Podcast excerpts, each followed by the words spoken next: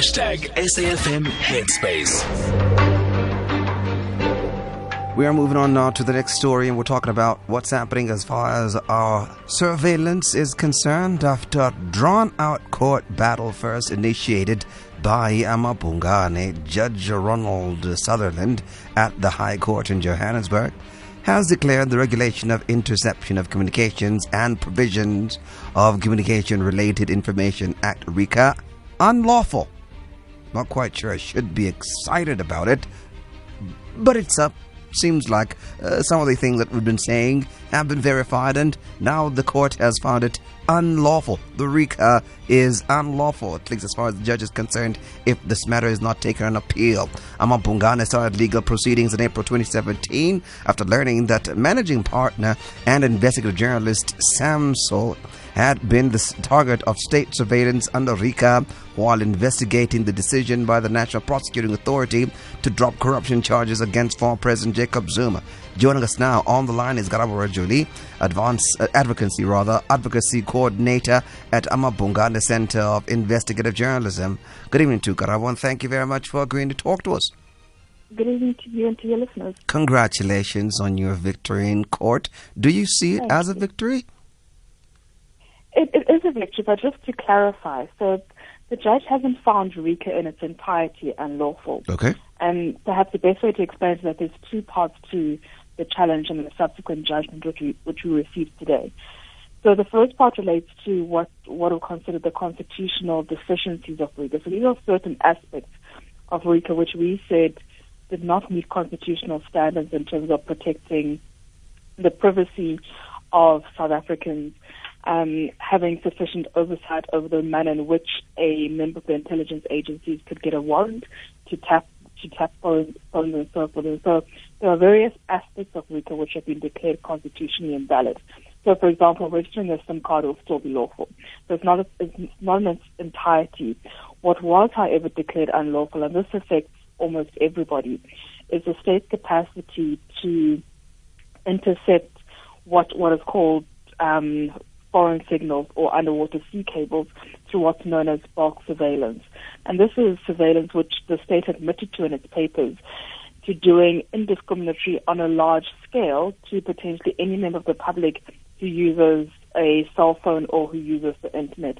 And this is an extraordinary power which the state was using simply outside of any kind of legal framework. And so that the judge declared was is unlawful. All right. And I noticed that there are some publications that say particularly surveilling journalists. Is that true? Mm. Yeah, so the reason uh, we launched the application because one of our colleagues, Sam Sole, had been the subject of a of an interception order. So his, his communications were tapped for a period of six months. And now, if you think about it, he was communicating with various sources in relation to investigation on, into the decision to drop charges against former President Jacob Zuma. But it wasn't just those conversations which, which were subject to surveillance. It was every single phone call that Sam Sole was making. So personal calls to, to family, friends, the doctor, and so forth. And that's very invasive. So we're saying, on the one hand, there's an issue of privacy that the state can't simply listen in on telephone calls because they're interested. There needs to be a justified reason. But for journalists in particular, because journalists must deal with sources who wouldn't want to come to a journalist Hmm. if they feel as if they'll be vulnerable or they'll be exposed, journalists have got a duty to protect their sources. So there's a duty of confidentiality. So what we said in the legal challenge is that when a warrant is is um, is requested from the judge, the judge must also consider the profession of the person who who is going to be potentially Put under under surveillance. Yeah. Yeah, yeah, yeah. All right, um, uh, uh, we're going to take some more uh, of this uh, after the break. We're going to take a break right now. By the way, the conversation is open to any and everybody. You don't have to be just listening. You can join in if you'd like to. 0891 104207, 0891 104207. We're in conversation with Amabhungane, talking to us about their challenge of the surveillance and giving us some details, some understanding. Very interesting st- stuff. Stand by. Across South Africa, online and on radio. SAFM, let's talk. Karabo Rajuili joins us on the line, advocacy coordinator at Amabhungane Center for Investigative Journalism, talking us through their victory in court at the South Gauteng High Court and what it is exactly that this means for the rest of us. And now I'm curious, Karabo, when we are talking about this surveillance, would you be aware, would you be made aware by the NPA or whoever who is surveilling you, whatever uh, state organ that is putting you under surveillance? That you have been put under surveillance, or would you be none the wiser? none the wiser, and this is one of the aspects that we were most determined to challenge, because the basic principle of justice is that if you are if, if, if, if you face the might of the law, you should have an opportunity to respond or review such a such an action. And so whilst, and I think Amabhungane does recognize the role of intelligence agencies in a democracy. So our application was never to dismiss or um, to try and do away with the intelligence agencies, but simply to bring them into, into line with the Constitution. When it, when it comes to getting notification, we said we understand that when it comes to intelligence, there might be a need for intelligence agencies to do it anonymously. However, because the, the, the, current regime is operating absolute secrecy, we said that a subject of surveillance, so if you are, if, if I'm getting my phone tapped, after the fact, I should be notified so that I can, if I believe that it's been done unjustly, can can review that decision to be under surveillance. And we believe that, and the judge agreed with, agreed with us on this particular point. And we think that this is a very important accountability mechanism to ensure that our intelligence capacities aren't abused and misused. And that's the kind of thing that we have been seeing, unfortunately, within our intelligence agencies, that capacities which are meant to protect us are being used in political factions or to fight um, journalists or others who are seen as problematic when it comes to holding those in power to account. All right. Now, I want to get an understanding. When the judge, Judge Ronald Sutherland, said uh, mass surveillance, uh, would that mean that there are more than just journalists, people who are being put under surveillance? I'm trying to understand what it means yeah, when it says absolutely. mass surveillance. Yeah. So, in the if, if you recall, back in 2008, um, the Matthews Commission issued a report, and in that report, the the, the commissioner self-identified that there's a, a, an institutional body called the National Communications Center, and it was conducting indiscriminate surveillance on a, on a wide scale. And this simply means that anybody, so the way that, according to the state in its papers, the way that it works is that for all telecoms communications, including underwater sea cables, that is a subject of ongoing indiscriminate surveillance. And this impacts everybody. So essentially anybody who's using telecoms, who's using the phone, who's using the internet could be caught up in this web of monitoring by the state, which is hugely problematic because the intention of a surveillance law is to be used as a means of last resort. Yeah. And so if crime intelligence or state security cannot find information any other way, then they can target specific individuals to tap their phones or to read their emails and so forth. This kind of wide scale um, bulk mass surveillance yeah. essentially caught everybody into state surveillance for no reason. So you and I sitting going about our lives are suddenly caught up in state surveillance, an incredibly intrusive state surveillance for no reason except perhaps the state may be interested in activities, but no justification, justifiable reason is given for that. Yeah, I want to take some calls for you, Karabo, if you don't mind. 0891 104 207.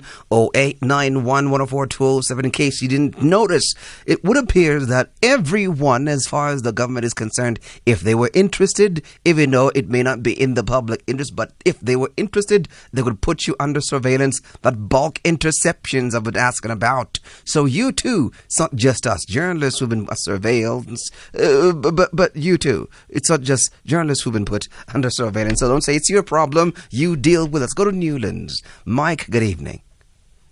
Yeah, hi, good evening. Hi, and good evening to your guest. Uh, hi there. Yeah, I, I, honestly think this is a fantastic victory. I'm extremely excited when I heard the news today. Uh, I, I sort of come from the apartheid era where my phone was it was bugged for, for months on end. In those days, it was very old technology, and you could tell quite easily. And uh, whether it was my wife's political activities or mine, I know that we would not found favour with the state. And so, yes, we were back, and uh, and uh, it, it, it's just scary now that uh, we seem to be drifting back into the same situation. Uh, there is Sam Cole, who's an investigative journalist. This man is now uh, digging up all the corruption and malfeasance that's going on in our government today, and they are spending time watching him. And I think the victory here is apart from the fact that it's now been it's, it's, now been found that it's illegal to do what the government is doing. It's our government as being uh, spending so much time uh, actually investigating people that is, are exposing them for their corruption rather than actually finding intelligence out on what's going on in our country. And I mean, even our government has admitted they would have liked to have a decent intelligence on the on the uh, riots and the xenophobia problem that we've had in our country. That has not been exposed. Uh, many other crises have gone on in South Africa just recently, and we've had almost zero intelligence. Why is that? That is because the government is spending time investigating Sam Cole, who's busy investigating the government, exposing the corruption of the government today. And I just look back as well, just quickly, I think of, you know, when I look back, it's like almost reliving the apartheid nightmare. Uh, you know, we've got prescribed assets coming back. I mean, good grief, that is what happened in the apartheid era where the government was throwing and so they started to steal the innocent people's money to support apartheid. Well, that's coming back. We've got Faith Mazibuko, the MEC, who remember uh, didn't want white or, or, or Indian people to operate in your government, or she did, but she was very, you know, she said you're just lucky to be here. So I, I get this horrible feeling that we're going back into the apartheid era. So well done to Sam Cole. He's exposed our government for being the corrupt government that it is, and also given us the freedom to know that to some extent we are protected when we make a simple phone call today, uh, and or if in fact we are even exposing the government today. Thanks very much, Naya. Thanks to your guest. All right, thank you very much, Mike. Appreciate your call. Tia, we can come back and have our guests respond and conclude our conversation. Stand by. Hashtag SAFM Headspace. Back. You're still listening to The Headspace. This is only our first hour. We're together until midnight. We do have on the line Karabo Rajuili, Advocacy Coordinator at Mabungana Center of Investigation, Investigative Journalism, talking to us about their victory today at the South Gauteng High Court and some of the parts of RICA uh, deemed to be unlawful and has been clarified, particularly the mass mass, this bulk interception of our communications has been found. And mass meaning even you as a member of society, not just journalists. So don't think that was just Sam Sole or journalists. Even you were put under surveillance purely because you probably just might say something juicy for them to nab. 0891 We're taking your calls. Karabo, would you like to respond to Mike? Yeah, well, I think Mike raised more for comment than a question. I think yeah. he raised some important points about the, the, the unreformed intelligence agencies and needing to drag our intelligence agencies into a constitutional democracy. And that's what this case essentially does, is that it finally drags our intelligence agencies into a constitutional democracy because we know that under apartheid, intelligence was used as a weapon against people. And so what this case is trying to do is try to reform the manner in which our spies operate and make them more accountable. And then, yes, we need, if the spies are more accountable, then the resources will be directed to the correct priorities rather than being used in political infights and against journalists or others who are trying to bring about more accountability in our democracy. So, exactly who was involved? Which of the state agencies has been involved in this mass interception of communications? Mm. So the specific agency which was identified by the Matthews Commission report in 2008 and then was suggested in the in the state's reply replying papers in our matter now is the is a center called the National Communications Center. And this had the capacity or still has the capacity to undertake bulk surveillance. But at this point, because it has been declared unlawful, and what's really interesting about the judgment is that in all other aspects, the the order was constitutional invalid invalidity, but with bulk interception it's unlawful. So in other words, unless the state appeals this, this decision, that bulk surveillance must simply come to an end. It isn't simply a matter of trying to tweak or fix it. It must stop. Do we have any knowledge as to which networks were participating in this mass communication surveillance, which has been sanctioned by the National Communication? Yeah.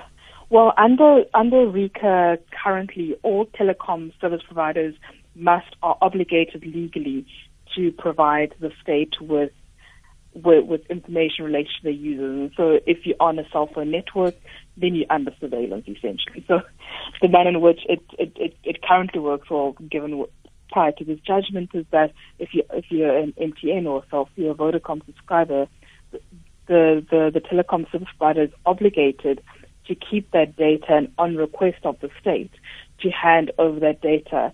And it could either be the metadata, so not the content of your communication. So, for example, who you called, what time you called them, where you were placed when you called them. And this is quite revealing information because mm. this information could be used to, for example, identify that you made many doctor's visits. And so perhaps it could be seen that you might be unwell, or mm. for a journalist, it could be used to identify that you met certain sources at particular times and therefore reveal this information. So, so telecom service providers were, were obligated lawfully to provide this information, but also in certain circumstances to provide the content of communication. So, as with Sam Sole, the actual um, transcript of what was being said in a telephone conversation. So, our telecom service providers are were implicated or have been implicated by the RICA law and had no way to to um, to not, to not oblige to this law. And so I think this, this judgment as well brings some kind of accountability to this as well because there will no longer be the secrecy which allows this to take place with no recourse mechanisms for members of the public. yeah. All right. So, uh, Judge Ronald Sutherland said that the aim and scheme of the Regulation of Interception of Communication and the Provision of Communication Related Information Act, which is RICA, is to protect the public, the privacy of the public's communications under the Act. But it would appear that the state was not using it to protect the public. What was their argument in court? Mm. The, the, state made uh, the, the, majority of the arguments were probably more procedural rather than substantive. So, for example, the state made an argument that our application was premature because the state themselves were going to do a redraft or review of RICA. But Judge Roland Sutherland correctly said that in, as the, as the state was opposing our application, it simply showed they had no intention to try and bring it into a constitutional framework because if they weren't going to oppose, then that would suggest that they agreed with some of the concerns which we had. Other other concerns that the state brought were around the separation of powers, and so they said that by Amabhungane and Sam Sole bringing this application, the courts and Amabhungane were asserting the, the the legitimate role of Parliament in drafting legislation, and that's not correct. And as Judge Roland Sutherland ruled, our application is not for the court to decide what the amended law should look like. The court has simply said the law itself or certain aspects are unconstitutional. But Parliament within the, within a two year time frame must then consider the judgment and and redraft the legislation. So I would say a lot of their arguments were on the procedural aspects of it, but the judgment is very clear that all of those procedural concerns that the state had simply did not hold. To be clear, Sutherland did say that Parliament has two years to rectify the law and to bring into line with the Constitution. I'm not quite sure what that exactly means as far mm. as the surveillance is concerned. I do understand as well that he also ordered that there be immediate rectifications, certain changes made be to be made immediately. What changes would those Correct. be? Yeah, so our, our, our judgment has five orders of the court. Okay and for six of them, my apologies, there are six of them. And so in each aspect, with the exception of bulk interception, which has been declared unlawful, there is a temporary read-in. And what this simply means is that in the two-year period before Parliament remedies RICA, the temporary read-in provisions will stand. So in other words, things like post-post surveillance notification will now need to take place but Parliament will ultimately be given the decision-making power to give detail, to give full expression to what that should look like in a publicly consultative way, so everybody can have their voice heard about what that potentially should look like.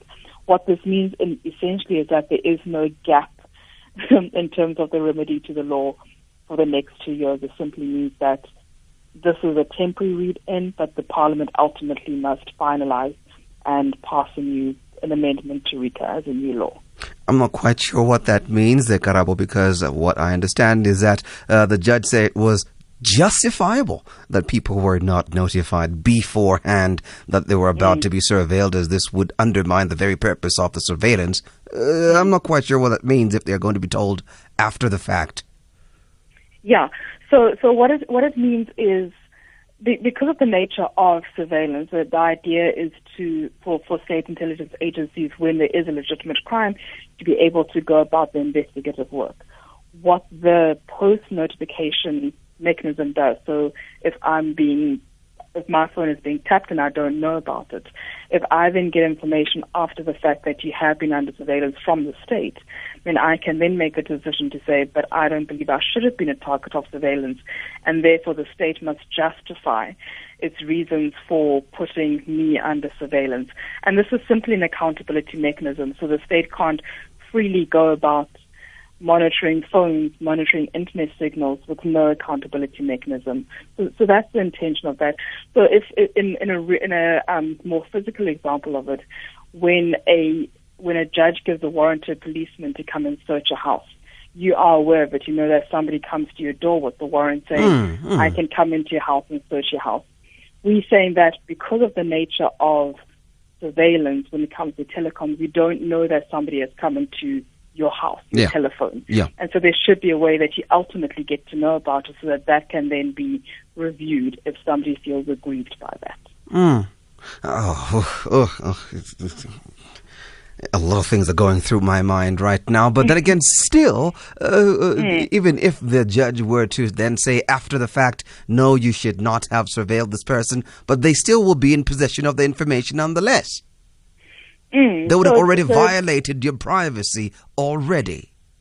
Yeah, so so the, the, this is trying to find a fair balance between the right to privacy, but the, the, the role of state surveillance capacities when there's a legitimate crime.